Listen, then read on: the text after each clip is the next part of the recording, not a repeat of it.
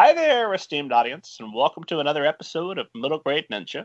I'm your host, Rob Kent. As you know, I'm the author of Banneker Bones and the Cyborg Conspiracy, which will be available May fifteenth of two thousand twenty. Depending on you when you're listening to it, it might be available already now. Go get it. Uh, if you haven't, if it's not come out yet, don't despair. There are two other books in the series, Banneker Bones and the Alligator People is the second book, and the first book, Banneker Bones and the Giant Robot Bees, is available as a paperback and audiobook, and the ebook is free. Free to download whenever you're watching or listening to this, wherever fine ebooks are sold. Uh, so if you like the idea of eleven-year-old uh, detectives racing around Latimer City on jetpacks, fighting giant robot bees, alligator people, all manner of t- terrible monsters and villains, this is going to be the series for you. Uh, under the super-secret pen name Robert Kent, I've written some uh, novels for older readers, such as the young adult novel All Together Now, a Zombie Story, and the five-volume serial horror novel The Book of David, uh, which is about an atheist who purchases a haunted house that then begins to give him religious visions involving flying saucers. It is nuts, and the first chapter of the Book of David uh, is also free to download as an ebook. Uh, so that's the Book of David, Chapter one by Robert Kent. Once you're hooked on the story, come see me with money for Chapters two, three, four, and five. You're going to have a good time. Uh, or you prefer the middle grade, stick with Banneker Bones and the Giant Robot Bees. Either way, I'm going to hook you up with a free book. Have a good time. Uh, as always, for information about what's going on with the show or interviews with hundreds of different Uh, publishing professionals, such as literary agents, editors, folks you're interested in, and all my favorite authors, uh, head to Middle Grade Ninja dot com, reach your heart out, check out previous episodes of the show. It's a good time. Uh, today, I couldn't be more excited. I am going to be talking with Mitali Perkins, uh, whose classic, classic novel, Rickshaw Girl, uh, is about to be released as, uh, or adapted and released as a major motion picture. Mitali Perkins, how are you today? I'm doing very well. Thank you, Robert. Thanks for having me on the show. I'm excited to be here. I couldn't be more uh, thrilled that you're here. This is going to be a lot of fun. Uh, for the uninitiated who haven't been uh, watching uh, YouTube videos of you, uh, who haven't didn't just stay up last night really reading Rickshaw Girl and getting uh, pumped up, remind esteemed audience uh, who you are. Yes, my name is Mitali Perkins, and if you forget Mitali, just think of tamale and switch it around. So that's a helpful mnemonic. Uh, I was born in India, and we immigrated here when I was seven years old. Never thought I'd be a children's book writer in a million years. When you immigrate, there's two choices, engineer or doctor. So becoming a children's book writer was not on the horizon, but I always read. I read and read and read, and eventually I wrote my first book, and then my second, and then bit by bit, now I think I have book thirteen and fourteen coming out, and um many tales of rejection and woe along the way, but here I am, excited to be here as a full-time children's book writer. Well, that's about to be, uh, although the rejection and woe is about to be in proportionate surpassed by the joy and the happiness of all the success uh, that's followed since, right? Yes and no. As you know, when you've been here a while, there's always going to be some setbacks and disappointments, and you have to hold on tightly to the fact that you love the vocation, that you love writing books, and that you love writing books for kids, because it's an it's an up and down sort of a career. It's not this trajectory from success to success usually. If you're going to be here for the long journey, I think it's there's always going to be some some setbacks, but you keep going, you keep holding on with a bigger vision. That's what I've been trying to do. And I read that uh, uh, Rickshaw Girl, I think was you said, was rejected twenty-two times. Oh, that was my second book, Robert, Monsoon Summer. That took eleven years between book one and book two. I, I was soundly rejected. I revised it so many times. And Rickshaw Girl was also pretty pretty well rejected. I don't think it was twenty-two. I can't remember. I think it was maybe, I don't remember. It was a lot. And uh, I like to my... imagine there are twenty-one editors in the world just kicking themselves on a daily basis. Yeah, maybe. No, I hope they're not kicking themselves. But uh, but I, I think, uh, yeah, it was just, there was not a sense that at that time in the industry that children in America wanted to read books that were fully set overseas with no bridge characters, as I call them, no American characters to lead them into the worlds that were so far away. But as you and I know, children don't read like adults. Children cross borders so fluidly. They don't need bridge characters. They just jump right into a story, into another world, and they make friends there. And they, they don't need the sort of help that adults need to uh, leave the comfort of one culture and go into another. So uh, as soon as the industry opened its doors to my global books and, and realized, hey, these kids, not just mine, but other people's, kids love reading books about kids. And uh, and they can make connections, and they don't need that helping hand that adults do. You mean to tell me that adults don't always know the best thing for child readers? This is yes, I, I, I do definitely. I think children read like they learn languages. They read with their hearts open, their minds open, and they just learn things. They learn stories like they learn languages. It's just easier for them than for us adults. We have our minds in charge of our hearts. By the time you're an adult and you're always judging and and uh, adjudicating and making sure that you like this story and critics criticizing, but children are just open, which of course makes books for them even more dangerous in some ways because it's going to reach their hearts and minds. That's why I think there's so much conflict and turmoil over children's books in particular when it comes to uh, adults, gatekeepers, getting all excited about them. But children, are, I think they're better readers, much better readers than we are. Well, plus, you have the advantage that, one, uh, at any given point, they're presumably the largest portion, the largest segment of the population. Yes, uh, there's a boatload of them. I must feel like that to you with your, your your little guy. My kids are grown, so I'm like, I'm. They don't feel like I have as many kids around as I used to. I miss having kids around all the time, but but uh, yeah, there's there's definitely children always coming forward, always ready to um, have stories, and there's nothing like a good story to shape a child for life. So. We've got to keep our, our minds to the task. So what, uh, what during all the time uh, being rejected for, you said eleven years between first and second book, uh, and then you're still facing some closed doors along the way.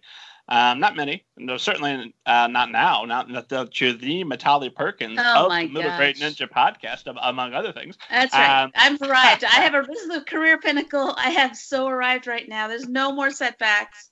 All the doors this, fly this open. This is the penultimate. I hope, uh, yeah. I hope you take the time to breathe it in and enjoy it. Yeah, wow, um, what uh, what kept you going during all that time, and what keeps you interested writing specifically for uh, teens and for children? Mm, I think it's kind of what I was talking about before um, when uh, when I was t- explaining how children read differently. I think it's, and I was saying that we need to We need to really feed them with stories. It's really that I, I've tried to hold on both to the career and to the vocation. Now, when I mean a vocation, I mean a sense of purpose, that the reason why I was put on this planet. And I didn't come to that. As I said, I was thinking, oh, I'm never going to be a children's book writer as my career or my vocation. But I think I began to see how stories had shaped me and how they'd changed me and how they'd widened my imagination and the ability to imagine life in another person's skin. I was an avid reader as a kid. I would just, I was a feral reader. Nobody curated books for me. I just roamed the library and I would pick books and read them and read them. And so I saw how they affected me. And so I started realizing what a powerful vocation this is. So I think the sustaining of my life as a children's book writer, uh, all these years, I, I don't know, Robert, where you were in nineteen ninety-three when my first book came out. Maybe you were uh, in middle school yourself, perhaps, but but I've been writing a long time. And so the sustaining of it comes from an, uh, holding on tightly to that vocation. This is what I love to do. This is how I want to serve the planet. So that when you get the career setbacks, the rejections, the poor reviews sometimes, the not winning the awards, the book that goes out of print, you know, all those things will come as you in your career, and they can be disheartening. But uh, if you feel that sense of mission and call and purpose, then you can keep going. So that's kind of how I've been able to feed a career that has a lot of bumps by really coming back to that sense of purpose that I've uh, that fuels my vocation. It was a good guess. I just did the math in my head. I, I was in eighth grade. Yeah, you were in middle middle school, I was in middle, middle school. grade, and that's what and that's what all your viewers, if you're listening, you won't see you, but when your viewers would say, "How could that be, Mitali, nineteen ninety-three?" That's when they would say that. Although now, when I tell people I have kids who are twenty, my kids are twenty-seven. No, I, I wait a moment because I think they're going to say, "What?" You, but you know what, Robert? Nobody says that anymore. They're just like, oh, really? I want to know who your plastic surgeon is. Do you have grandkids? I mean, they don't, nobody's stopped, nobody misses a beat, which is fine. I come from a culture where age is venerated and it makes you a celebrity. So I'm good, I'm good with that.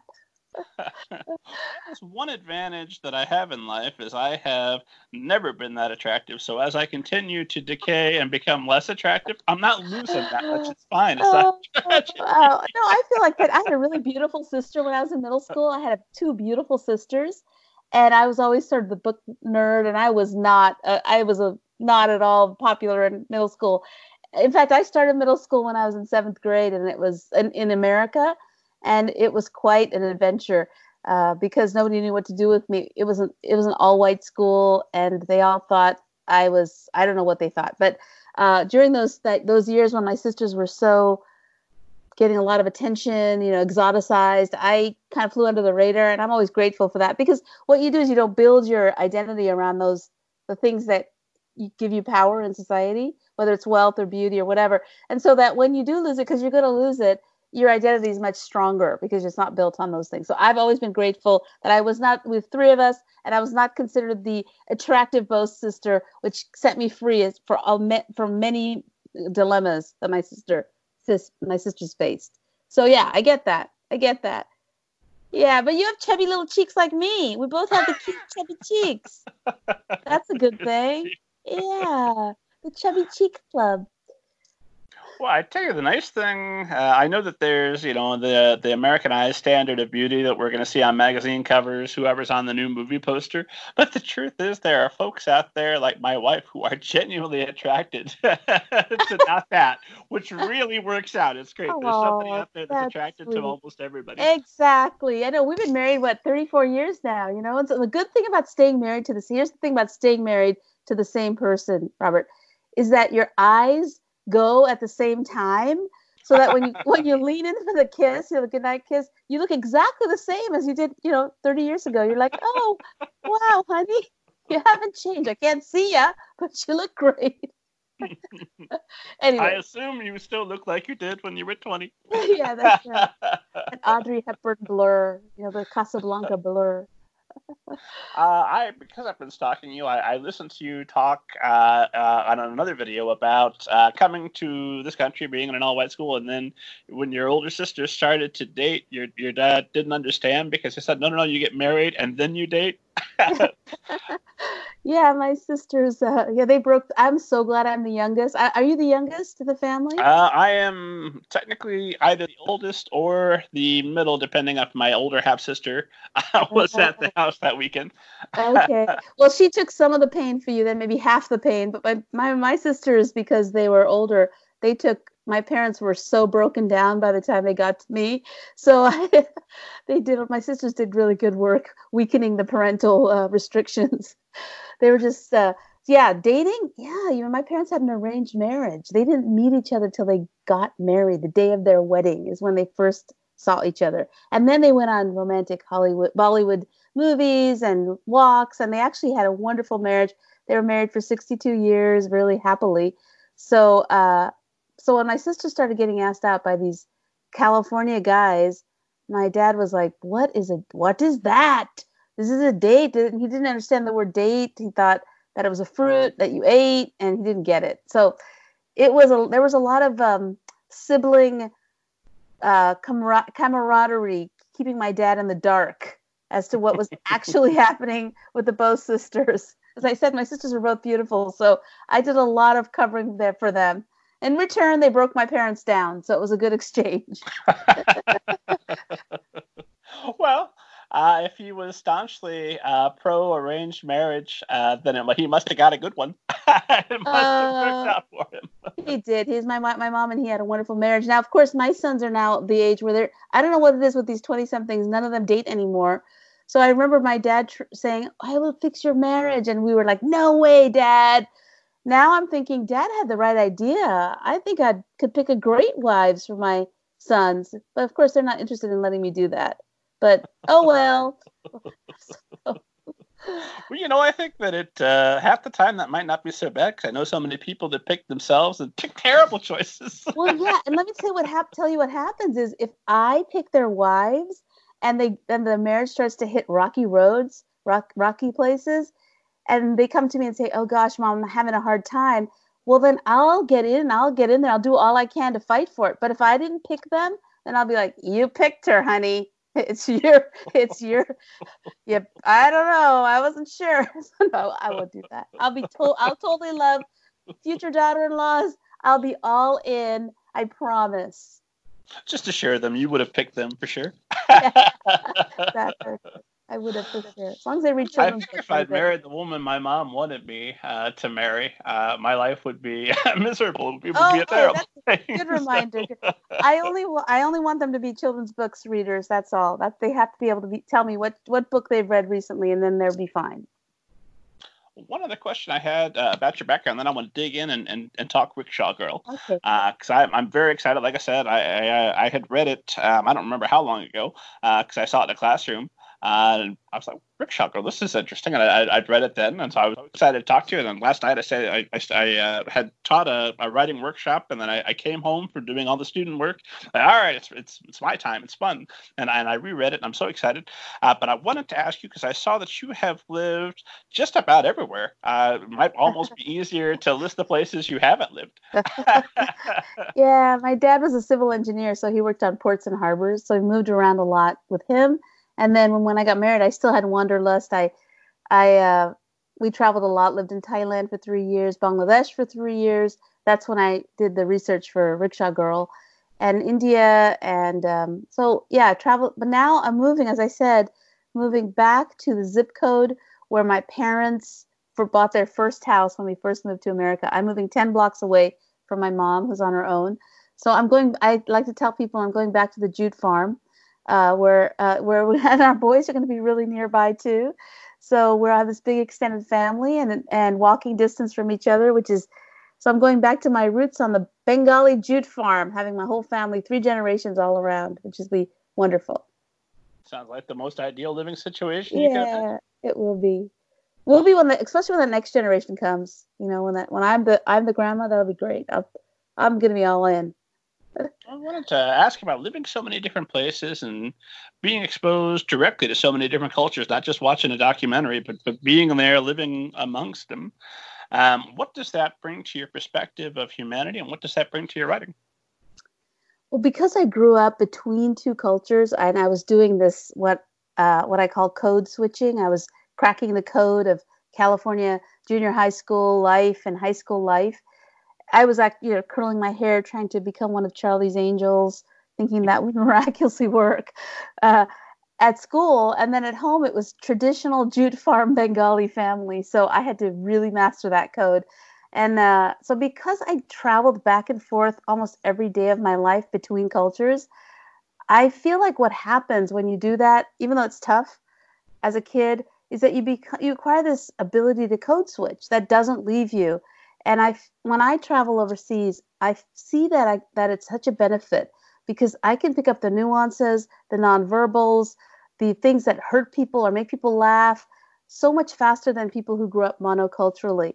Uh, and I find that to be a great advantage for me as an adult now. You don't you don't keep all the code switching fluency that kids have, but something about your brain stays uh, a little, keeps a little bit of it. So when I go to a third or fourth culture, it's pretty easy to make myself feel at home because I never felt at home anywhere. So I've learned to make myself feel at home everywhere. And I think that's what I love about traveling is that I really love understanding the nuances and picking up all the ways. Well, I try in my life, try to make people feel loved and cared for. And if I could do that in another culture, it's just so interesting to see how I can make someone feel valued and honored in another culture. It's always a great, fun challenge to do that. So that's why, one of the reasons I love traveling. So for people that, that want to go out there and, and, and do likewise, yeah. um, and then they should, that sounds like a great like a great approach. How do you do that? How do you make yourself immediately comfortable in a culture mm-hmm. uh, and find ways to set other people at ease? It's hard to do when you didn't grow up doing that. When you just grew up within a culture that was just monocultural, it's hard to acquire. It's like acquiring a language as an adult. It takes diligent study and it takes extra work when you're not fluent in code switching. I'm so sorry about that if you're monocultural, but if if not, if not, you you know what I'm talking about. If if you grew up between cultures, you know already you've got that skill. Uh, but if you're if you grew up monoculturally, I'd say, and you don't have much money, that's why you read, because then you can imagine your life in another person's skin, and you learn so fluidly. You learn so when you're inside a story, you don't even have to learn worry about it. When I was in Thailand, I had little kids. and I was struggling to learn Thai. It's a tonal language. So, and I'm not good at tonal languages. Bengali, my mother tongue, is not tonal. and uh, uh, so so what, what happens in a tonal language is I just got stuck. And I was tired. I was a mom. And so my Thai teacher finally figured out that in order for me to learn Thai, she was going to have to use children's books. So one day she brought home Babar in Thai, and another book in Thai. And I began reading those books in Thai. And I, all of a sudden, my Thai just started picking up, because that kind of fluency is acquired through reading. Uh, so I would say read a ton of books that make you cross borders. If you want to acquire that kind of cultural code switching ability, start with books. Pick up a book about somebody that's totally uh, from another culture, another language, a translated book maybe, and just dive in. And the more you do that, the better you'll become at this as an adult. You mentioned that uh, if uh, you don't have a lot of money, you can enjoy books at the library. I would say even if you have a lot of money, just buy more books. You just look back. Yeah, I like the way you did that plug for your books in the beginning. I, I'm so culturally, I, I just am not good at that. I was taking notes as to how smoothly, and you did that so well. So I, I would I would wish I could do that. I'm almost like, uh, do you want to, uh, you can get my books at the library. Because I, I didn't have money for books growing up. So I always got the books from the library. So I know, I don't know, I should be more brazen about it. Buy my books, dadgummit. I should.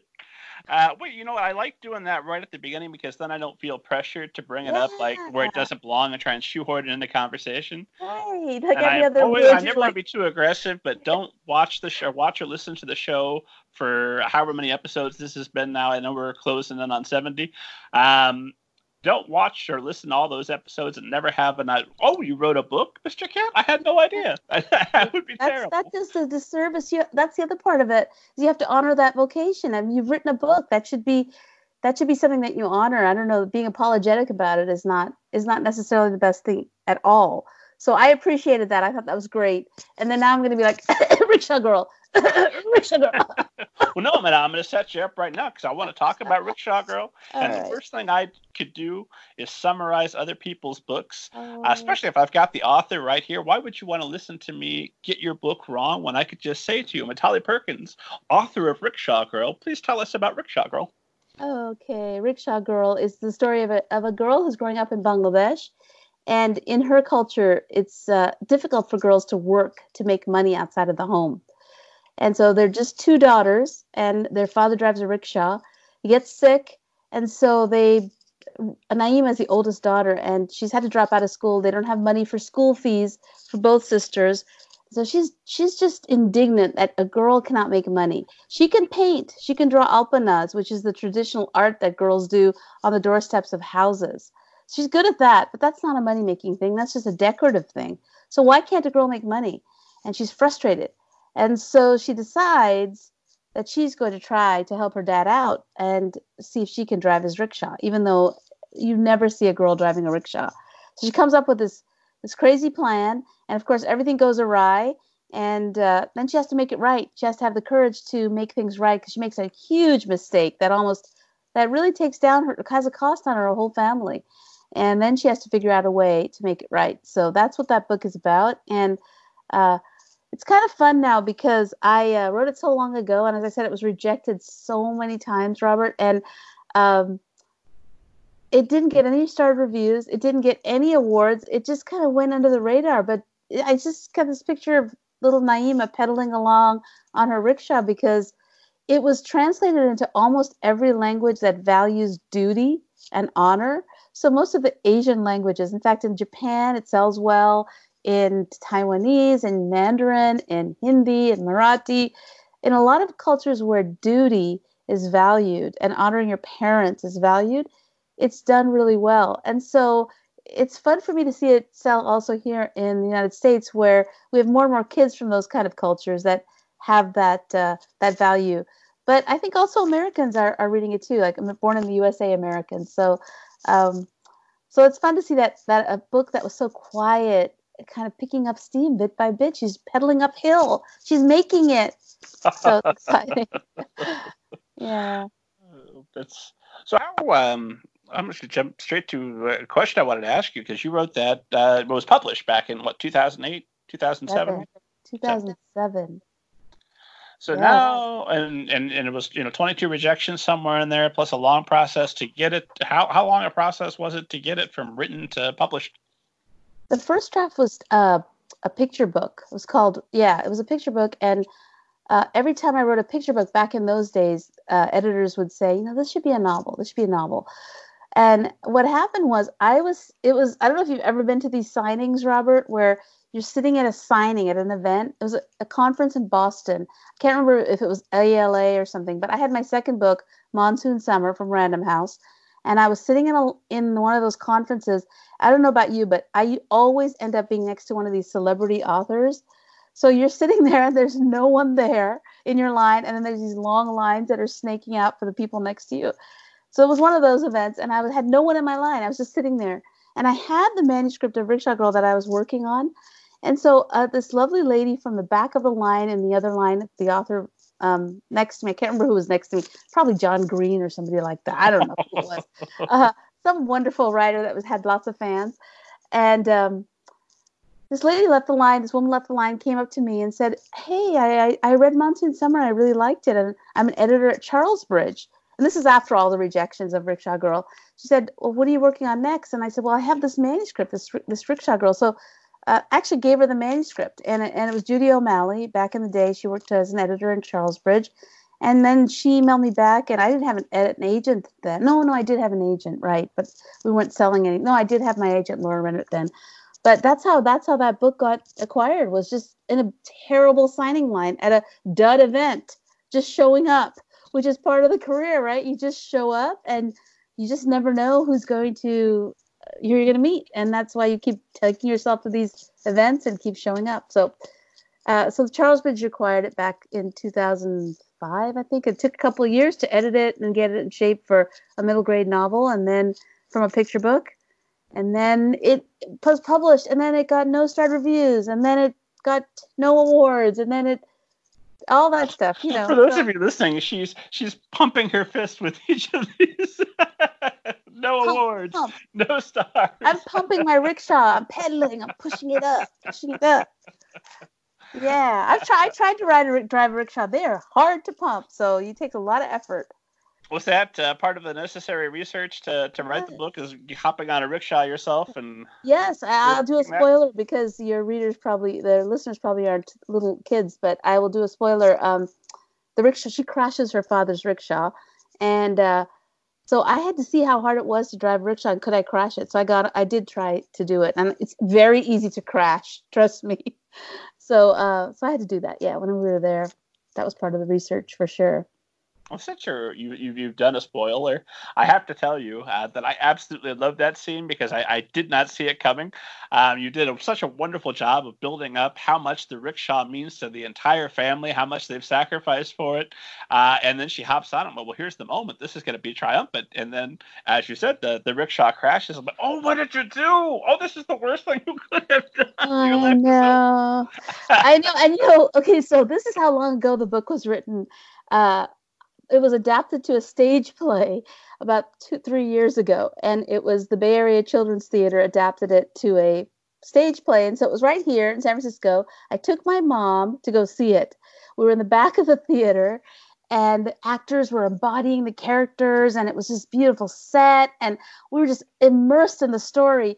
And then Naima crashed the rickshaw, and my mom and I clutched each other's hands, and we gasped, and we said, oh no, what's going to happen now? And my mom then looked at me and she said, you wrote the book. I had totally forgotten that I wrote the book. It was such an immersive experience seeing it adapted by these beautiful brown-skinned bodies and the art and the music. It was just, it was transforming to see it in that media. So it's going to be fun to see, uh, see it in another media too. Oh, I can relate. I was uh, listening to one of my own audiobooks uh, as, as research for a sequel, uh, I don't know, within the last two years, and we arrived at our destination, and I had to stop, and oh, it's it's coming up, and my wife's just staring at me like, you know how it ends. No, but you know, audiobooks, when an audio narrator interprets, did you do your own book? Did oh, you... no, good, goodness, no, I got a, I got a nice professional. yeah, yeah. So when I listen to my audiobooks, the same things happen, because the same thing happens. I can forget that it's my story. That's why I love listening to my books on audio, they always sound ten times better th- to me because the, the actor is interpreting it so beautifully. And I, because usually, I don't know about you, but I always think, oh, my work is uh, sucks. That's my modus. That's my modus operandi. Oh, only I was better at my craft. And oh, then I vacillate back and forth between this is the greatest thing a human being has ever written. oh, I don't know how to oh my that. God, what was I thinking? So it's it's, it's never usually, one or the other. No, or some I don't vacillate. I'm usually at, ah, this is mortifying. I can't believe I did this. So then uh, when I listen to it on audio, I think, and the audio, you know, it's a good voice actor, and they're bringing all the character. I think, hey, man, this is good. I like the stories. I just finished listening to one of my novels, and there were five um, actors, voice actors. They were incredible. I, I, there were times where I, my own writing made me cry. I was like, "You're pathetic. You're making yourself cry." But it's because the acting was so good. Yeah. Yeah. Nope. I've cried at my own books uh, before. Uh, I try never to do it anywhere anyone can see me. it's it's a new narcissism. Level of conceit I'm not yeah. ready to share with the ultimate world. Narcissism of my own book, stirring me to such depths. So one of my favorite audiobook recordings, I can't remember, I, maybe it's The Notebook, it says it's a Nicholas Sparks book, and it's one where somebody dies at the end, which is like, that's half of them, maybe more. Uh, but he cried. He was reading his audiobook, and he starts crying at the end. I'm like, oh, man, you should have done another take. That's not, oh, that's I'm sweet. Embarrassed for you. I think that's really sweet. I I get choked up when I read my picture book. I'll show, I, I'll hold up my picture book. Yeah, this is Between Us and Abuela, my first picture book, which is, I know you're middle grade, but I read it aloud to schools. I can never get through that story. It's about a grandmother who's separated from her kid, and when they when they are having their moment, I just get choked up. It's just so, oh, well, I'm with, me and Nicholas Sparks, we'll be friends. What am I going to say? we, we crying buddies. I'm sure he's a lovely man. I just remember listening to that book in the car and just stopping it. Like, get, a grip. get a grip, man. Get a grip. But in all fairness, I'm also not the target audience for, I think, this just books. So. Right, right, right. Well, I wanted to, uh, to ask you about uh, this this ride, this this this uphill uh, cycling of uh, of Rickshaw Girl, where it just can't be stopped. Uh, it's published every year. It's finding new readers, new generations are discovering, and they're going to be reading it to their kids. It's gonna it's it's it's a new classic. Uh, it's been a stage play. Now it's going to be a major motion picture. So how does that your experience with the book change from the point that it's unpublished to now? How how has that relationship with your book evolved? Well, I'm especially excited about the movie, I think, because I always worried about that book a little bit because it was, I, it, people would say to me, wow, Mitali's got writing an authentic story because I'm Bengali, right? And, but the book is about an, an uneducated rickshaw driver's daughter who's Muslim. And I grew up, my parents before the war, My my grandfather was an educated Hindu landowner who employed Muslims and probably exploited them. So the gap between myself and my character was huge when it came to power and privilege. And I always knew that. So I lived there for three years. I, you know, you try your best to unpack your privilege and to, to listen and to learn. But I always felt like, oh, gosh, I'm not Muslim. I'm not, I didn't have that experience, and I did my best. So, and and it was also interesting to me because I grew up with my grandfather really being bitter about Muslims because he lost the jute farm in the war, uh, and we had to flee the border across to the India side. And I, I wasn't born then, but um, my grandfather had to lose the land, lose the house, and Muslims took it. So, and on the on the other side, uh, Hindus were taking Muslim land. So it was it was equally exploitative. Unfortunately, in my family, it was in that direction. So I grew up hearing pretty negative things about that. And, um, you know, when you grow up with hearing negative things about another subset of people, you have to work really hard as an adult to really root that out. And even though you know that you don't feel that way, it's still in your child's, I think it's still in there. So I, one of the reasons I wrote this book is I wanted to offer it as a peacemaking, uh, as a peacemaking offering. And so, uh, some amazing things happened, Robert. I, I got to tell you some, some a couple of stories. Well, first, uh, when I went to do research for the book, I visited my my uh, my grandfather's jute farm. I showed up on the doorstep of unannounced of this house that I had seven generations of my family who had been in that house before we lost him in the war. And the grandson of the person who had taken over the land was there. And he was not pleased to see me. I look like a Bo, so look like a, I, my face resembles that very much my father's and my grandfather's face. So he knew instantly who I was. And he was very uh, suspicious as to my motives. I had come laden with gifts for the uh, for the family. I wanted to really make peace. So as I drove up, now this is something you don't, this is like so stranger than fiction, because I had this intention to want to make peace. I was doing research for the book. And uh, I drove up, and out of nowhere, I saw these two white birds. They were white doves that flew out of the sky. My father used to tell me about the beautiful white birds that were part of the, the land. They flew out of nowhere, and they landed on the door, on the door, the top of the door of the house where seven generations of my family had lived. And they stayed there the entire time that I was visiting that house. So I got to go into the house. I got to give presents to the women. They were, uh, you know, of course, it was a Muslim house, so the women were inside. So I was able to go in. And uh, we had a wonderful visit. By the end, we were all good friends. And I was able to say, you know, we've been blessed, and we just bless you and hope, wish all the blessings to your family. And so it was a real peacemaking moment for me because of all the bitterness I had uh, heard growing up. So I was so happy to do that. And the white doves were such a gift. I couldn't put that in a story because people would be like, oh, this is so contrived. This is just such a contrived technique. Can't believe she used white doves. So this is when this is when truth is like, wow, who's writing this story? There's something bigger going on here. And then now the book, it traveled to Bangladesh, and it was read by a Bangladeshi screenwriter and a Bangladeshi director and Bangladeshi actors, all Muslims, who are now taking that story and making it their own. They've changed it, I think, somewhat significantly. They've added, they've made more action, they've made her older. And usually I'm pretty curmudgeonly about adaptations because I think, hey, you know, the book's always better. But in this case, I feel like they're going to be adding in those layers of authenticity and truth that I so always wanted to bring into the book. So I'm actually really excited, so thrilled that the book is out of my hands. The story, a story really doesn't belong to you anyway. It belongs to the readers after you've written it. So now it's being adapted by all these beautiful Bangladeshi Muslims on there, and they've been just wonderful to me, so welcoming and so gracious. And so I feel like much more is happening around the story, around in my own life, uh, full, a, sort of a full circle. Uh, then, so to be able to have it released in Bangladesh, in a country where my parents had to flee during the war, it's just all this this wonderful experience. So I, seeing it's going to be, I think, a I'd probably just be bawling the whole time, ugly crying. I'll sit next to Nicholas Sparks, and we'll both cry in my movie. You can hold each other's hands. What's going to happen to the rickshaw? Oh, it crashed! It's reconciliation. Yeah, I should invite him after this conversation. I should, I should find his book. Hey, I want to hang out with me, Nicholas. No, anyway. So you're a wonderful author. Uh, You can cry if you want to. We'll have a good time. Exactly. So anyway, that's the beauty of that story for me. It's it's got a bigger bigger story that's in in the you know not um, outside of the fictional realm. So I'm I'm so thrilled. Can't wait to see it. You feel that? Uh, do you do you feel a sense of, of, of terror and dread? Will they get my my story right, or do you feel an absolute peace and acceptance?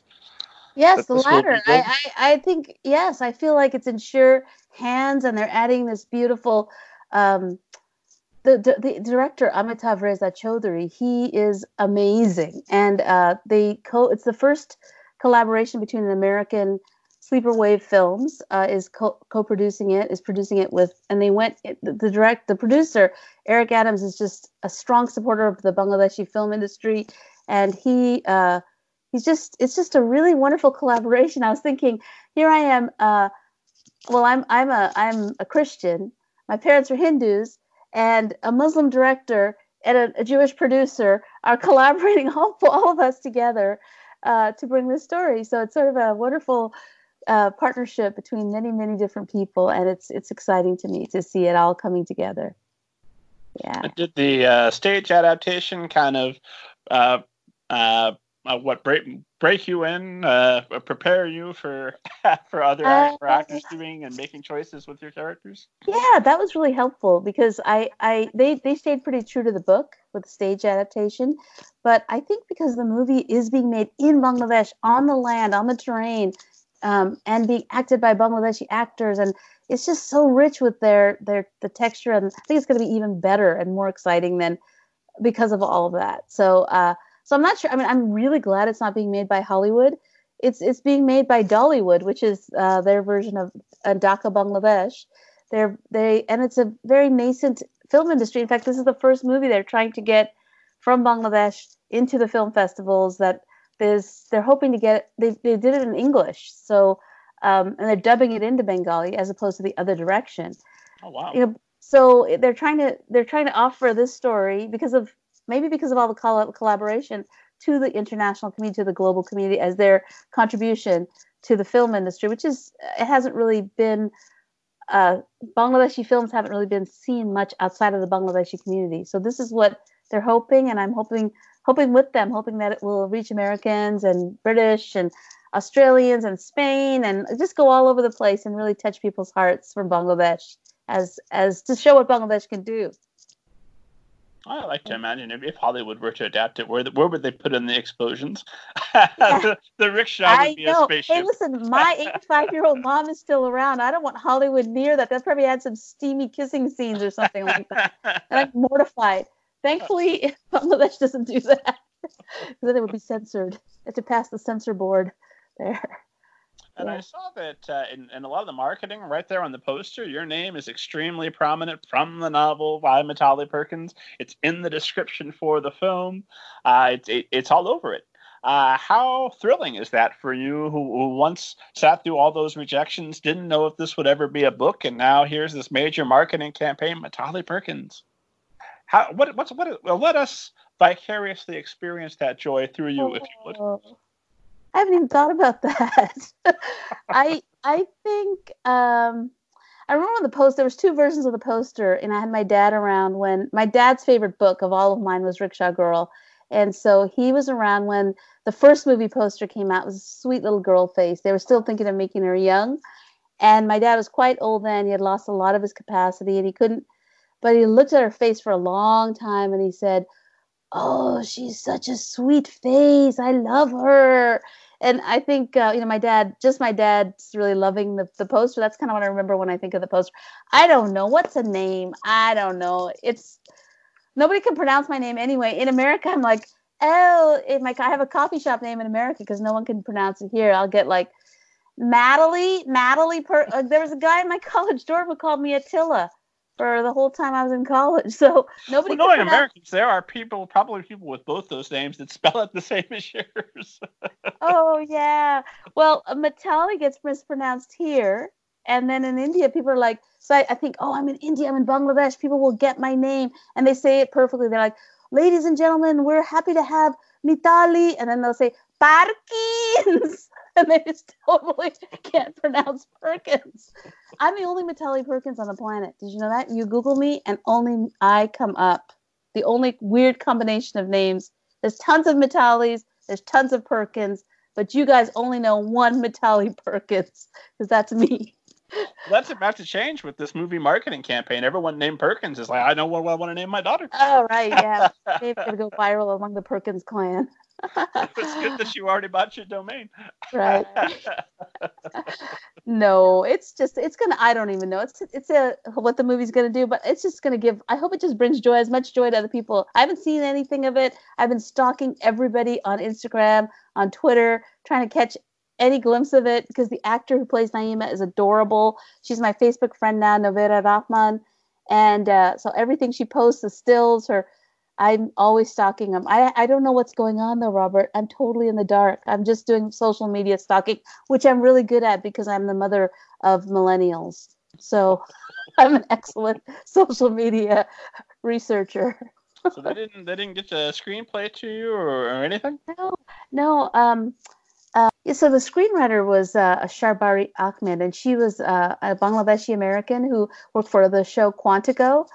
And uh, so she wrote the original screenplay, and then it went over to Bangladesh, and there was a co-writer who um, who was able to add his signature to it. So I didn't really want to see it because, as I said, this book is getting, the authenticity is just going to be added layer upon layer upon layer. And so for me to step in and say, oh, no, this is my book, I this is not that book to do that. There might be another book down the road where I'm a little bit more picky, but for this one, I'm just all like, I'm just in wonderment. And they've added some animation and some artistry, some rickshaw art.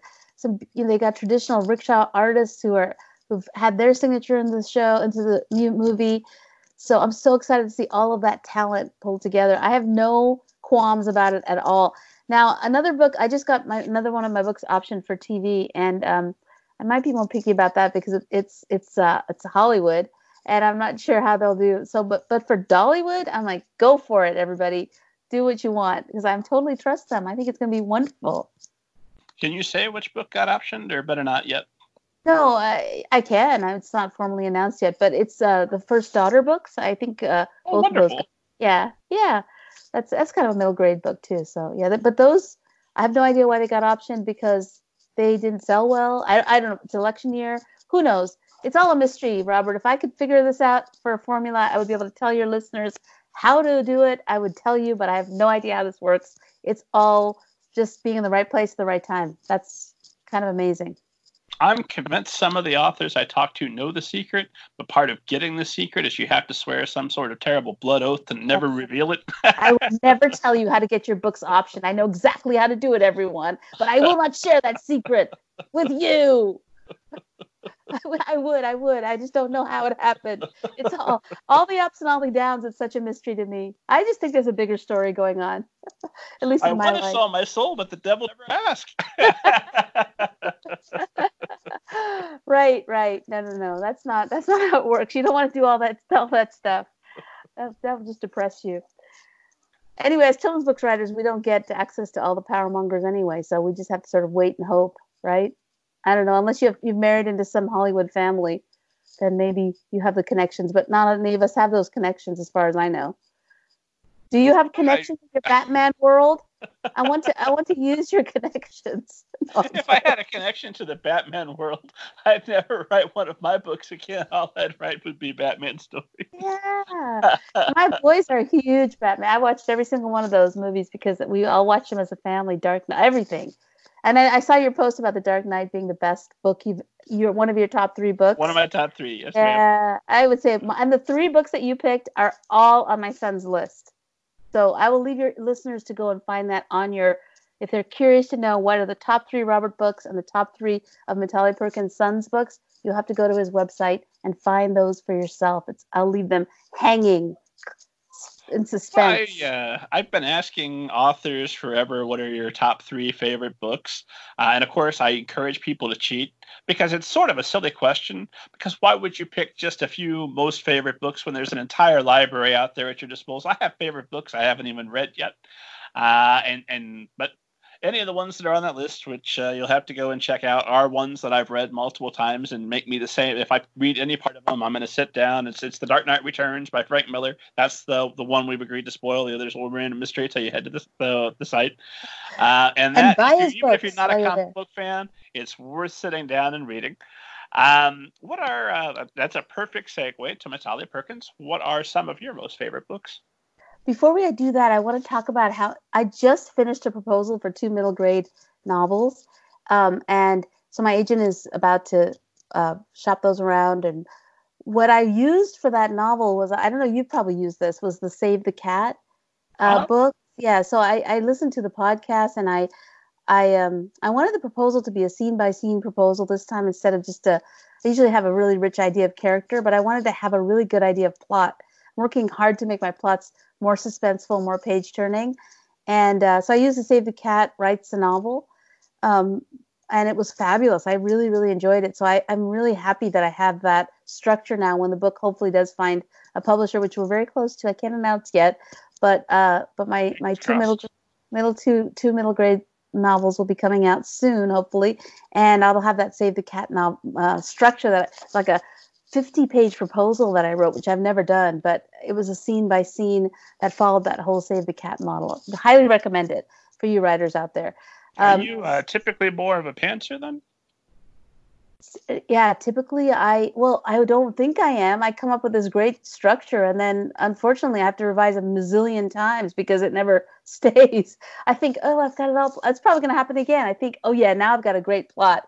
But what happens is my characters, they just take a hold of the story and then they start doing different things. So what am I going to do? Just stifle their individuality? No, you have to let them go. So sometimes the characters just, I very write, I write character-driven novels, but I'm trying hard to write like you do, which is that, that exciting page-turning, spine-tingling, plot-driven novels. I, I'm trying for that. I think it's more, yeah, it's something that's a goal of mine in craft, to work really hard on plot, make it more exciting, and stakes and suspense and that kind of thing. I don't naturally, my characters who people really like could sit around and have tea and chat for like forty-five char- chapters. And then you're like, what? What is happening in this novel? Nothing much. There's a bunch Chapter of really forty-six. Nice, really interesting enters the shop. Hopefully, people with interesting characters will keep going. But I want to make my next books really exciting. So, uh, so yeah, I'm not. I'm mostly a pantser, I guess. But, uh, but I, this one's going to have a strong plot, spine, structure, and I'm hopefully going to just really be able to finish it quickly without my characters doing crazy things and taking control of the story. I will be in control this time. Famous My name on the cover. You stop it, character. We're yes, doing this. Stop it. Be quiet. Well, something that uh, I find, and I, I think that a number of authors I've talked to also find, uh, is that their process, while it doesn't never changes that dramatically because they're always still them, um, it does seem like it's a little bit different for every book. You have to adapt to what that book needs from you and what you need from the book. I think maybe that's maybe that's just me talking woo. I don't know. It's one of the well. I, I've tried to grow as a, I'm trying to improve. I, I really want to grow in craft. I know what my weaknesses are, and I want each book to be better, richer, deeper. I'm trying to grow. Even at this stage in my career, I want to become better and better. So as a writer, as just in the craft of it, which is really what, that's the other thing that keeps you going in the, in the career, is the, just the joy of the craft, the wordplay, the, the way that you can improve the craft is really exciting. So I set goals for each one. This time it's really, I want to make a suspenseful plot. I want to make it so that my middle grade reader, the next book, Mitali Perkins' book, at night says, Mom, oh, keep reading. Dad, come on. I don't want to stop. And that that's my goal for the next middle grade novel I write, because that's, you know, my books are, there's some of that in there, but I really want to take it to the next level to keep the kid really just enmeshed in the story. So I do well with place. I'm really good at place. I do great with people. And so I'm really trying to pick it up with plot and improve my craft in that. So, yeah, I'd say if you're not going to grow in your craft, then where's the joy of it? You have to get – it's like a potter. You know, you're making – hopefully you're making your pottery, just learning the craft better and improving every single thing you make is going to be um, – you're going to be pleased with it. That's the goal too. So, yeah, that's – hold your horses, though. I'll probably end up writing a scene where they're having tea and it'll last forever again, just – think well, no, people will just keep showing up with guns, and every chapter will end with, "Oh, we have to put um, our key down." I did that in Bamboo People. In Bamboo People, when I wrote Bamboo People, my boys were teenagers, and they were like, "Mom, write something exciting." So they were playing Call of Duty a lot, the video game at that point, and I was watching them play Call of Duty, and I was reading aloud my book Bamboo People to them while I was they were playing Call of Duty, and I was trying to write it like levels, you know, video games you beat all these levels. So I, I, that book's actually trying to be more of a page turner, and I think it's okay. I think it's a it's exciting. I, I have boys, eighth grade boys, seventh grade boys, and girls too that say, "Hey, I can put it down," and that's when I think I can do this. I can really do. They don't just have to sit there and say, "Uh huh," and this. You know, I'll talk about their feelings all the day, to- all the time. Like uh, probably my natural bent. Anyway, so I see how I diverted you away from the three books question. Aren't I good at That's that? That's okay. You answered way more interesting questions. But yes, what, what are some of your favorites? Uh, someone recently accused me of being a diverter of a conversation to avoid difficult, penetrating questions that bring attention to myself. I'm trying hard to pay attention to that when I do that. Ah, three books. Three books, Robert. Three books. You can I pick read, five. I don't care. No, no, I, I'm actually in the process of writing a nonfiction book about the books that I loved as a child that I reread. It's called when it's going to be called When We Loved Reading, and it's a call to reread books from our childhood. So I'm actually writing a book of nonfiction about the books that I, and each chapter is going to feature a book that I absolutely love and that I reread um, seasonally. So I have I reread seasonally because I love place, and I like to read books when they fit the season. So Secret Garden kicks me off in the spring. I'm about to start that. Um, and then it starts with that. I always start with that, and then it goes on. And there's different books that I read seasonally all through the year. Heidi, uh, Miracles on Maple Hill. I mean, I can go on and on with the books I reread. Most of them have a rich sense of place, and most of them have a rich sense of family and connections and things like that. So, but I do have three fantasy books on that list. The Harry Potter books are all reread every November from start to finish. Just uh, and then Lord of the Rings. The whole thing every November? Yeah. I reread all seven books. The seventh is my favorite. That's going to be included in this nonfiction book. Uh, Harry Potter seven is one of my faves. Um, and then um, it's kind of taking a look at how, with the books that you read, as I said, shape your heart and your mind toward justice or toward, and so how those books can really, how they have the deeper virtues in them, a lot of them, that I love so much, the deeper, the the issues of power and issues of uh, character that I really, that I really am drawn to. So, and then The Lord of the Rings, and then the Narnia books. Those are the three that make my cycle. So J K Rowling is the only living author on my on my rota of rereads. So it's not good to get on that list, J K, because you're gonna, you know, all the rest, all the rest of those people on the list are dead now. J K Rowling, you're the only living author remaining. Nah, she's going to outlive us all. She'll be fine. When yeah. uh, transhumanism becomes available, she'll be the yeah, first author that can afford it. So she'll have a robot body. She'll be writing Harry Potter. She'll have a clone that donates all of her, all of her organs to her. She'll live forever. I, I usually, in October, when the leaves start to turn, it's time for a, a mug of hot apple cider and one of the Harry Potters. Uh, I usually I gravitate toward the Goblet of Fire. That's my favorite. That's but I, I reread all of them multiple times, uh, as have probably most of the people uh, watching or listening. What do you get out of that at every year? Because I assume at this point you, you have a pretty good idea of what's going to happen to Harry. You know how that ends. What are you taking away from that experience of rereading an entire seven books every year? Oh, that's a very good question. Let me think about that. What do I take? I think for me, it's just, it's become part of my comfort reading, the part of that, the reading that I go back to because I know it's shaping me in, a, in the right direction. So for the Harry Potter books, there's this deep exploration of Harry's rejection of power and Harry's refusal to pursue power when that's what Voldemort wants. Through all the books, he chooses friendship and love. Even though he's flawed and even though he makes mistakes and he's a teenager and he's very human, he's consistently rejecting the pursuit of power in a way that even Dumbledore didn't, right? So for me, I, I feast on that because I feel like it's shaping me still. Every time I read it, that groove of being able to resist the pursuit of power for your own sake is deeply gets grooved into my heart, and I feel like I've become a better person. So it's this comfort reading that I do. It's it really isn't anything with any other intention, no no desire to grow in a craft or anything. It's just this sense of these books make me better. They they make me aware of my own heart and some patterns that I want to grow in and also want to reject when it comes to the negative things I see. And especially, you know, there's things going on in the country. And as, as you know, I just want to become a, a the kind of person that brings life and hope and healing. And these books help me. They help me. So, and, and I'm not doing it, they, they also give me comfort. I, it's a stressful time in my life now. And every time there is stress, I, there's, I don't know what your go-to numbing agent is, Robert, we all have them. And mine is salt and vinegar potato chips and Harry Potter or Atomic Fireballs and Lord of the Rings. It's always this food and reading combination. There I did that are specific every- foods for, for the yes. type of book that you want to read, even. Uh, yes, and so I read and eat together all these delightful comfort foods, and my stress level goes way down.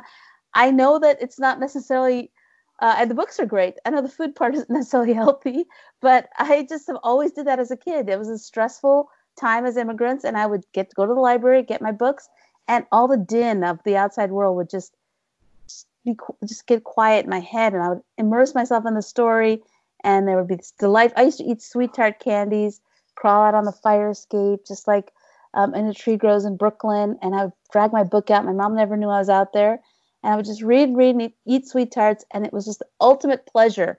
So for me, those rereads are nothing, there's no purpose in them. There's no um, intent except just to receive the gift of the stories again and again. So I think the stories we reread shape us beyond anything. Yeah. Yeah, probably so. That's yeah. probably what's worked for me is rereading It by Stephen King every uh, every. Oh, year. You gave it away. That's my son's. Other, that's my son's favorite too. Have you read On Writing by his book? Oh, on, several uh, times. Yeah, it's a good one. Wow, what what I'm grateful for that one.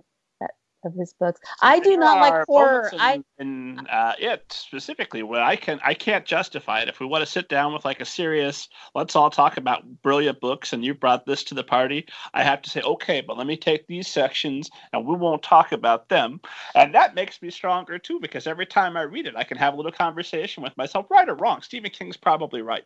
Uh, uh, the two of us, I'm always going to give the credit to him. He's right, but that's okay because everything we're doing is a matter of opinion, and my opinion about why that doesn't work informs the type of books that I want to write by, by revisiting that way. Well, that's great that you do that with It. I don't do that with the books that I I I, I love that are on my Rhoda. I reread Rhoda.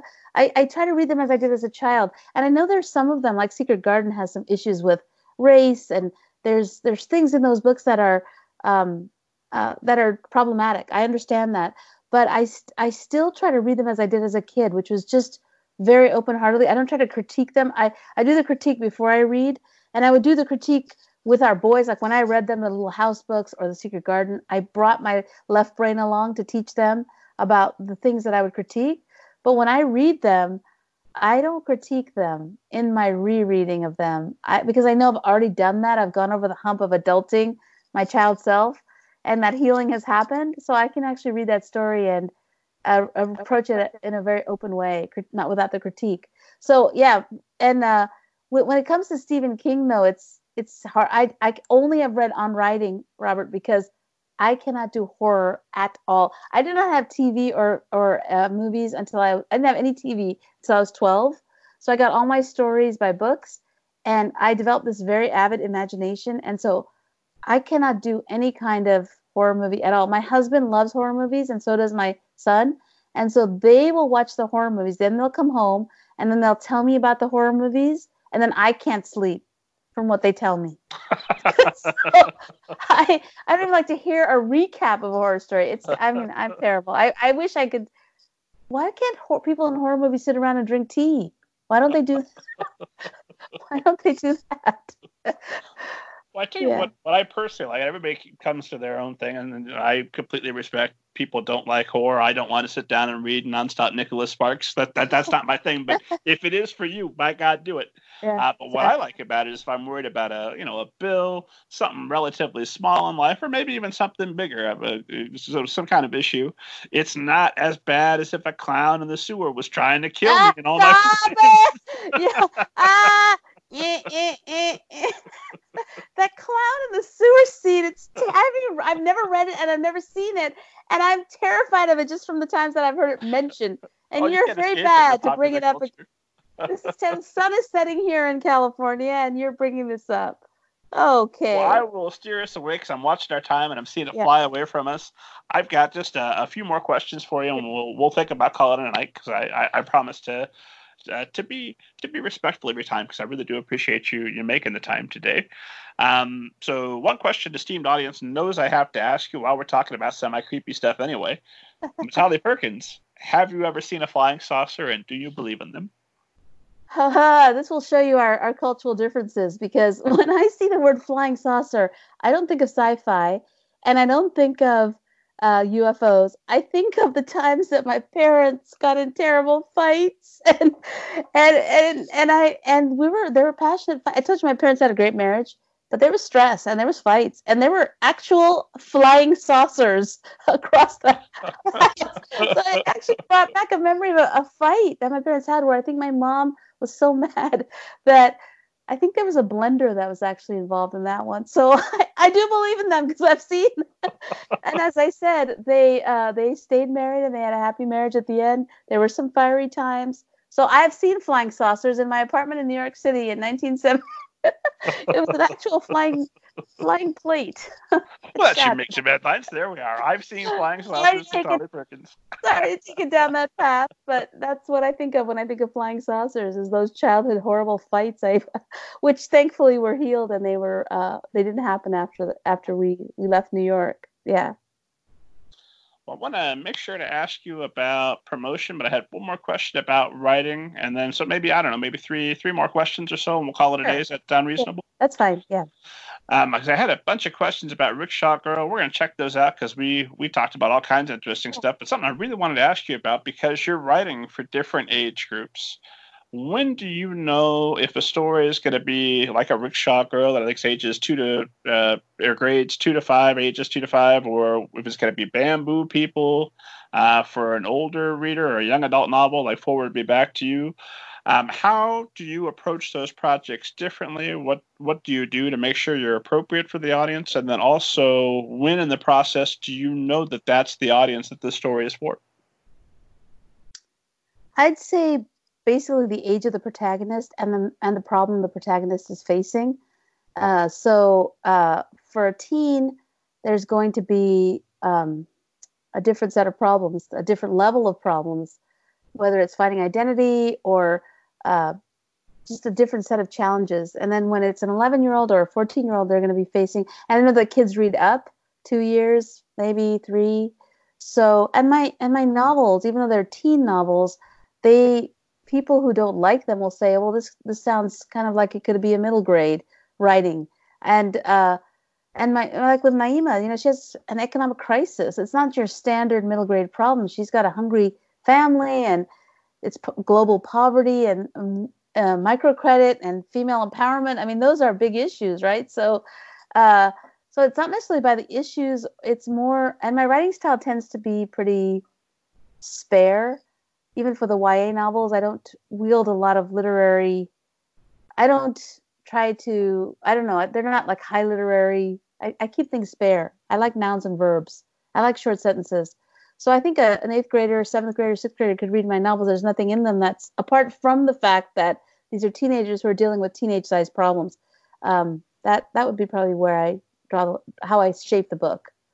So, yeah, in this picture book, she's she's, has to get a, a, a present across the border, the border fence, to her grandmother. And that's her sized problem. She's she's she's uh, knitted a scarf for her grandmother, and her brother's drawn a picture. And how are they going to get that through the fence to their grandmother, who they haven't seen in five years? Um, so that is that book. And it, it fits, the, the challenge fits the age, and the solution fits the age. And so that's kind of what I how I approach that. Well, that could also be a subplot in a book for uh, old, much older readers. Uh, it could be that, oh, before the scary clown comes back, let us take care of this across the border. You I'm going to throw, there's different a scary place. Clown in the border. Oh, gosh. You're going to torment me. Just like my boys and my husband, they all love to tease me with horror movies. Anyway, that is uh, it's, it's it's my older brother nature. If I find out something is a little bit squeamish, oh, let's poke at that a little. Yes. Oh gosh, clowns are so terrifying. They're awful, horrible. And as I get older, I get I'm getting down. I used to be able to watch some R movies and then P G thirteen, and now I'm like I've got a I just got a Verizon phone, so I have a free Disney subscription, and uh, so I'm watching all the old Disney. I'm watching Bedknobs and Broomsticks and all the old Disney movies. I'm scaling down to G-rated only at this point in my life. Terrible. um, let me uh, let me pivot to marketing and promoting, because we were talking before. You're going out and you're doing uh, school. You travel and then you do a bunch of school visits uh, in a row. So how much of your time are you spending promoting, and what are you finding to be, aside from obviously being on this podcast, what are you finding to be the most successful forms of marketing for your books? I love social media. I, I've been on Twitter since two thousand eight, and I have loved Twitter because I love the word limit. I feel I use it also. I've started using it a long time ago as a writing discipline, a writing practice, because you you have to say what you want to say in a small number of words. And I never use acronyms. I never use emojis. I say what I want to say with nouns and verbs, so I can showcase my voice. So it's become a d- sort of a daily writing practice to tweet. I don't tweet a lot, but when I tweet, I try to say with my voice, as I to show my craft and take my craft, even improve my craft via tweet, which has been great for picture books especially. So um, that just started out as fun. It started out more on the vocation side of it. Like, I'm going to play with words. I'm going to get on social media and play with words. I'm going to caption my photos. I'm going to it just became playtime for me. And I found that really fun. What ended up happening was I show it did showcase my voice. People originally maybe think of me as a, a multicultural writer, Indian, ethnic. And then they realize, hey, she's kind of funny. Maybe, you know, according to my boys, no. But according to me, yeah, I can be funny. and uh, or she likes a wide range of things. And she's got these interests. And she's just wider than maybe just being that Asian American writer that's multiculti, good for, uh, you know, whatever. That I get, I can de-tokenize myself, which is really liberating, and showcase all of me um, on those on those channels. And what has happened is it's become a fantastic pub- publicity, publicity and marketing tool. I've been able to really reach tons of uh, parents, teachers, librarians, and um, for the middle grade, of course, the kids aren't on there as much. But um, with Instagram, I've been able to reach teens, and so I. I feel like it's been a, just a fabulous gift to me. I didn't really hype. I feel like I've climbed up the backside of the hill when it comes to this career. I didn't get a lot of open doors. Back in the day, I was either tokenized or just sort of, I don't know, marginalized maybe back in the day. Now that the doors are more open to writers of color, I uh, still feel like I kind of missed the boat when it comes to that young, being that young, hot, new writer that's got that incredible um brand new sort of hot novel. I don't know. I, I missed that boat. But but the great thing about coming up the backside of the hill is you learn really just, you slow yourself down and you get these great lessons of how to, just how to be yourself and not have to prove to anybody or try to have to, I don't know. I just feel like I'm so glad I climbed up the backside of the hill.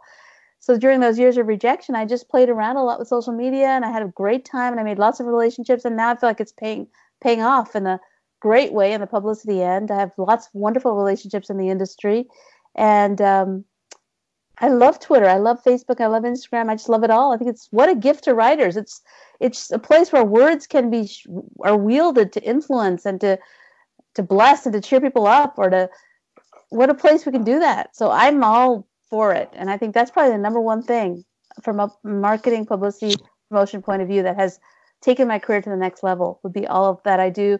Just for fun on social media. But I'm careful with it, Robert. I think a lot of writers, when they get on there, they take shortcuts. They We're writers. We have to be excellent with our craft, no matter where it is. So I would challenge writers always to showcase your best writing, whether it's even captioning an Instagram photo. Make it interesting. Say something that you that another person who's not a writer would never be able to say, because you are a writer. So you should be able to caption that photo in a much more interesting story like way than somebody who's not a writer. So that's my challenge to myself, and I love doing that. Um, but how do you uh, how do you keep that going and keep yourself immersed in it without uh, letting it grow out of hand and and and and and take over your life and take over the time you're supposed to be writing your books and all of that? Sometimes it does, but I try to have good practices. Like I don't I don't take my phone into my app. I turn it off at, I'd say, right after, maybe before bedtime. So probably about nine o'clock it's off, and I don't turn it on again until twelve hours later. So I don't have, and I have no notifications on on my phone. My phone is very streamlined. I don't, Twitter doesn't send me notifications. I don't have any of those. I th- have those all off. I only, what I do now is I, I have texts on, because I get, my mom has recently learned to text. She's eighty-five, as I said. She's, so she's recently, so she texts me all throughout the day, like what she's doing. So I get texts from her. That's the only notification I get on my phone is texts, because of my mom. Unfortunately, Robert, something has happened to my mom's keyboard recently, because everything she's sending me is has umlauts and is has Germanized now. She's accidentally turned on the German texting. So she tells me, instead of good night, good night, my darling, now she says, Gute Nacht. She's never spoken a word of, of uh, German in her life, but so I have to get, I have to fix that.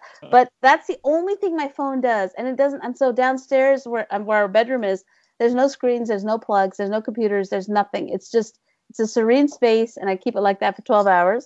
So that's my daily practice. And then when I'm writing, I often turn just turn off the internet when I'm in the in the throes of revising. I just I have to. I have deadlines, so deadlines are really mo- as you are under deadline now, so you know that's motivating. Um, and then I take one day a week off, totally off the internet. So I have Sundays, I'm just totally off. I just don't do anything. So that gives me the breaks I need, because you have to guard your creativity, and the internet will suck it right out of you, suck right out.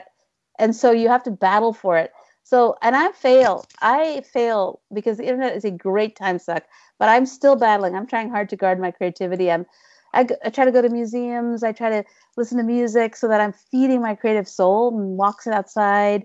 And that all should be done without the internet. Now, I'm not one of these. I love it. As I said, it's very addictive to me. So I'm not one of these types that shun it, but I have to guard it because it will suck the creativity right out of me. And that's not faithful being Um, to the vocation if I let that happen. So I fight for it. I fail and fight. I fail and fight. But I'm trying.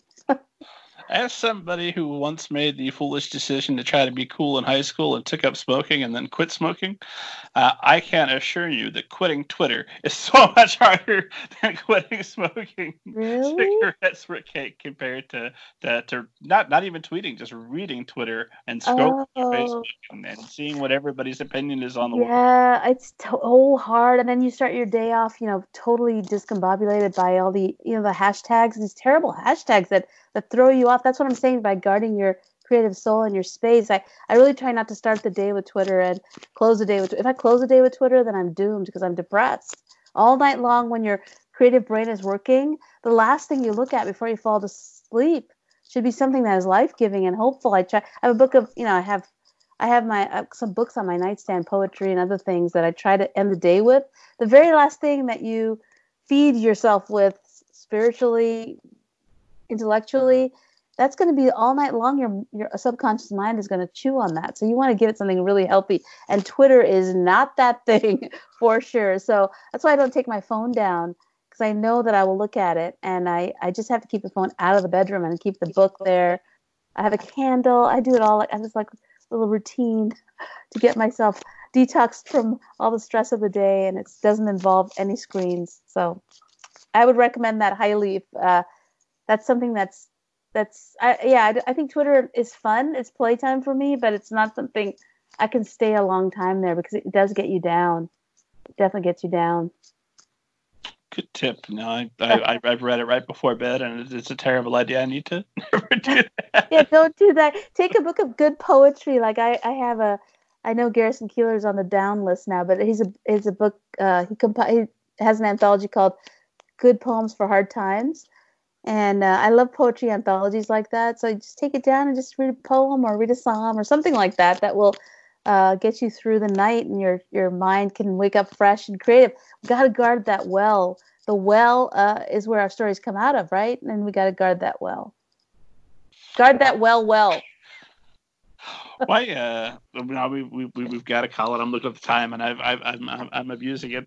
Uh, I did want to quickly confess because I this is a discussion that comes up frequently on the show. I think I've decided that for myself, I am an art purist. So if your art is good, I can enjoy it separate of whoever created it. So like, I still have fond memories of watching The Cosby Show. I thought it was great at the time. And I don't care what, I do care what happened in real life, but that is separate from my, my sacred enjoyment of The Cosby Show as a child in the eighties. Uh, and, right. and so on. So Garrison Keillor, whatever he did in his personal life, I'm still going to enjoy Luke Wobegon. It's fine. Yeah. Well, I'm glad though that you're like that, because if you look, you know, if you loved Rickshaw Girl, let's say, and then you, you saw what my life was really like, you'd be like, ew, I'm not, you know, if you were, because none of us really hold up, right? When we look at, when we hope we, we really look at our lives and all the things that we do and say and think, I, and if our readers were judging us by our lives, well, I think we would all fall short of the heroes that we create. And then we look at our lives and we, so thankfully there's a little bit of distance between our readers and us still, because I think all of them would be devast- devastated and disappointed by all of us, because none of us creatives are uh, what I think they would adulate. They want to adulate, but uh, but none of us are worthy of that adulation, right? We're all broken and flawed, and that's how it goes. Sorry to say, over readers. sixty drafts for a limited amount of time. I can give you a really great vision, and you can read that, and it's yeah. great. But don't you follow me around. You want to be. You're going to hope to see something exciting, because I've, I've written some exciting books, and what you're going to see is me sitting and reading, me sitting and playing a video game while I listen to a book. It's not going to be I exciting. know, I know, where I know. That's the thing, exactly. Uh, we want to be all noble and like these diligent creatives that are having this amazing life of creating stories, but actually we're just all a bunch of procrastinators that are spending hours on Twitter and trying not to. That's us. our, stick to our characters. They're better than us. If I yeah. could have lived that life, I wouldn't have needed to write about a protagonist that did it. That's right. Our characters are all better than me. Stick to them. Mitali, I've, I've, I've got to call it because I promise you we'd, we'd, right. we'd land this thing. So I'm going to ask you my final question, okay. uh, which is a lazy catch-all for all the things I should have asked you if I wasn't busy making scary clown jokes. Uh, so what, uh, if there was one bit of advice or however many bits of advice that uh, you like, if you could go back and give to yourself at the start of your writing career that would have made things easier for you and might make things easier for all of the uh, authors and soon-to-be authors listening, what would you go back and tell yourself? I think I would have taken myself more seriously as a professional far earlier. I, I was embarrassed about it. I, I, my first, you know, my second book was getting rejected so many times. I just didn't have the courage to say, I am a writer. And um, I would have put my stake in the ground a little earlier and said, this is my calling. This is my contribution. I'm proud of it. I may not be there yet. I'm getting rejections, but I'm going to be very Um, careful to invest in this calling. And I think I kind of hid it. I was secretive about it I, because there was so much failure involved. I was ashamed. But I think I would say, if you are called to be a writer, if that's what your joy is, your bliss is, your way you're going to contribute to this world, then take it seriously. Invest in it. Invest. In, I, that's what I would tell myself, because I feel like um, you know the the the the unseen powers that be were definitely invested in it. There were doors being opened for me. There were things happening. And, and meanwhile, I was like, I don't know if I want to be a writer. I, I'm getting all these rejections and I'm so, I'm so bad. And I'm, and I should have just been all in far earlier than I was and taken it myself and that, and that gift of writing far more seriously and professionally than I did. So I, if I could go back, I would do that again. I would say to you, writer, take, if it's something that you love and, and you think you're called to do, be all in, give it your all, give it, you know, treat it, treat it like a gift and, and honor it and, and put in your, your investment and your time of learning. Um, I wish I had done that earlier. Well, it's never too late. So those of you that uh, started off the, the wrong way, here's your, your call to action. Get it, uh, yeah, I'm still corrected. Writing. I'm still going. I'm not stopping. I'm not stopping. My best book is yet to come. Um, well, plenty of great ones have, have come already. I hope, uh, I hope we get another, uh, another sixteen to thirty. I better stop eating salt and vinegar potato chips then if I'm going to last that long. Well, I don't know about that. Uh, sometimes I joke that I would probably write more books if I didn't play Red Dead Redemption two, but oh. that's fine. I'm okay with there being one or two less books in the world because that joy is so important to me. yeah, yeah. This is so weird talking to you because I have twins, and I, and I feel like I've discovered the triplet to my twins because you're exactly, you're doing, you love all the things that my one son loves. So this is very bizarre. You guys would be friends if you met. Yeah. Uh, well, hopefully one day we'll we'll make that happen. We'll hit it yeah. off famously, and hopefully you and I will sit down. We'll have some tea. We'll talk. It'll be wonderful. Yeah, maybe we'll even cry together. That'd be fun. uh, well, I will be respectfully Hoosier stoic while you cry. That's about the best I can. That's my goal. Make Robert cry with one of my books. Okay, I want you to read Between Us and Abuela when you see it, and let's tell me that you cried. You get that? Read it with your son. He's the perfect age for it. You know, I, I do cry when I read books, and I cry sometimes when I watch movies. The, the Avengers Endgame, there wasn't a dry eye in the theater, including oh, mine. But I yeah. feel like that's a form of applause and appreciation. So that's one reason I'll read a sad story is because I can't cry in real life. So if there's a funeral, I will sit there the whole time. And then when I get home, get me something sad because I need this release. Yeah, it is effective. Oh, I'll loan you my tear ducts. They cry, I cry constantly all the time. I will, we'll do a tear duct transplant. You can have one of my sets, and then we'll be equal. uh, you'll be half stoic. I'll be half more emotionally comfortable. You'll with become half. And be in good half a, you'll have half a Bengali woman sentimentality, and I'll have half a white Indiana guy tear duct set. Together, we'll, we'll we'll make it a fascinating combination. Mitali, where uh, can people find you online, find out more about you, your books, all that good stuff? Everywhere. Yeah, just as I said, Google me. I'm the only one on Earth. And Twitter, uh, my website, Amazon, IndieBound, all over the place. Um, it's easy to find me, M I T A L I. I'm on Instagram. I'm on Facebook, wherever your favorite platform is. I don't do Pinterest because I'm not a visual person. but I'm everywhere else I am. You will find me. I will be like that scary cra- clown. I will show up on your social media. How's that for horror? Mitali Perkins will find you. That's the greatest uh, plug I've ever heard. I will terrify you on social I will media. Terrify you. No, I'm, I'm, I'm sweet on social media. You are. I might terrify you, esteemed reader. You can find me at M G Ninja on Twitter. Look forward to that. And middle grade ninja dot com, you know who I am. Uh, Mitali, I always ask our guest, uh, thank you again for, for making the time. This has been an absolute treat and a pleasure. Yeah. Uh, I always ask our guest to sign us off with the totally ninja-like, justifies the name of the show, sign-off phrase, hi-ya, and what have you. Will you sign us off? I will, and I've decided to do it in an Indian accent. Are you ready? Okay. Hi-ya, and what have you? Well, that was terrible. I thought it was perfect. We're good. That was so pathetic. I my apologies to all my Indian American friends. uh, Robert. You want to you want to give it one more go? Yeah, let me give it one more go. That was awful. Okay. No, I'm leaving it in. I thought it was hilarious, but you can you can correct no, it. Come on, leave it in. Leave it in. It was good. It was the worst Indian accent I've done ever. Oh boy. Hiya, and but I sounded like I was Russian.